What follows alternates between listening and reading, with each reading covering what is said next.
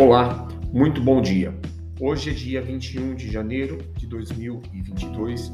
Eu sou Alexandre Silva e este é o nosso café matinal com a mesa de renda variável da Allure Capital.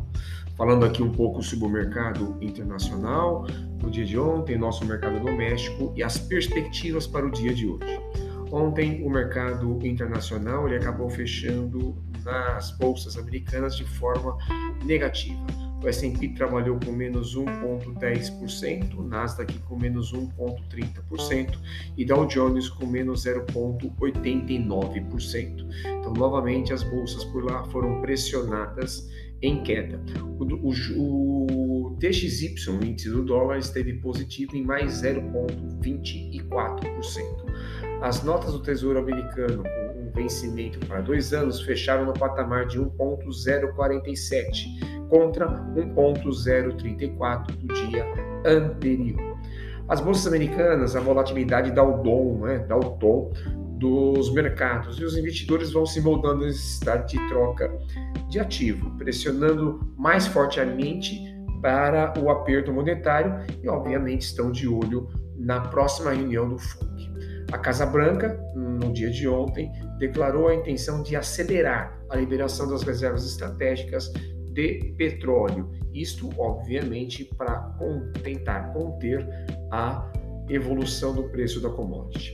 Neste momento, os mercados futuros, S e P trabalha com mais zero vírgula trinta e sete por cento, Nasdaq futuro com mais zero vírgula cinquenta e três por cento e o índice europeu S X X P seiscentos trabalha negativo, aí forte, com menos um vírgula vinte e sete por cento.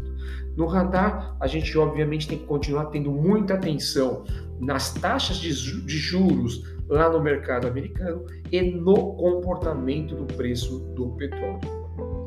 É, lembrando que é, haverá reunião do F O M C programada para os dias vinte e cinco e vinte e seis de janeiro, já na próxima semana, terça e quarta-feira da próxima semana. Na Europa, ontem foi divulgado a inflação de cinco por cento nos últimos doze meses, tá? E a ata do Banco Central Europeu indicou que os dirigentes ainda acabam é, enxergando a acomodação necessária, é, acomodação monetária, perdão, de forma necessária, tá? Então, o que eles estão dizendo é que não deve haver ajustes no balanço de ativos, por enquanto. É, aqui no nosso mercado doméstico, a nossa bolsa teve mais um dia de alta ontem, ah, com resultado positivo de um vírgula zero um por cento. Obviamente, a bolsa brasileira teve é, nova alta, né? É, com, contradizendo ah, o movimento que a gente acabou de dizer aqui das bolsas americanas, né? Destaque no dia de ontem para os setores de varejo e das é, techs. B I D teve um aumento ontem de treze por cento e P E Ts um aumento de nove vírgula sete por cento.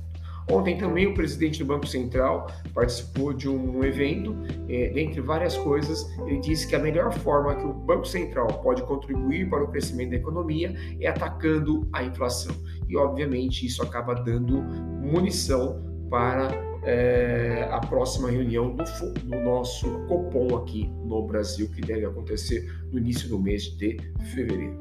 É, o dólar ontem voltou a cair, dólar futuro com menos zero vírgula trinta e seis por cento. O câmbio está claramente sendo influenciado pela forte entrada de fluxo externo aqui no nosso mercado doméstico. Tá? O D I um F vinte e cinco também esteve negativo ontem com menos um vírgula setenta e oito por cento e obviamente continua seguindo aí a combinação é, dos juros, né? Da redução dos juros lá no Tesouro americano e obviamente o enfraquecimento do dólar ajudando aí a devolução dos prêmios dos juros, tá? Aqui no nosso radar, a, a, no mercado doméstico, temos que ter muita atenção na mobilização do funcionalismo público com pleito do aumento de salarial, né?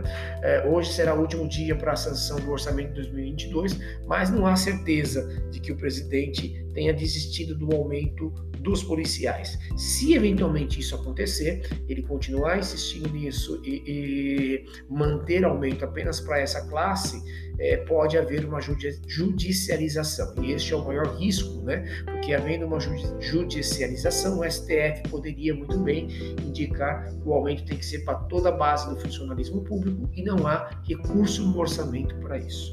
Indicadores importantes para o dia de hoje.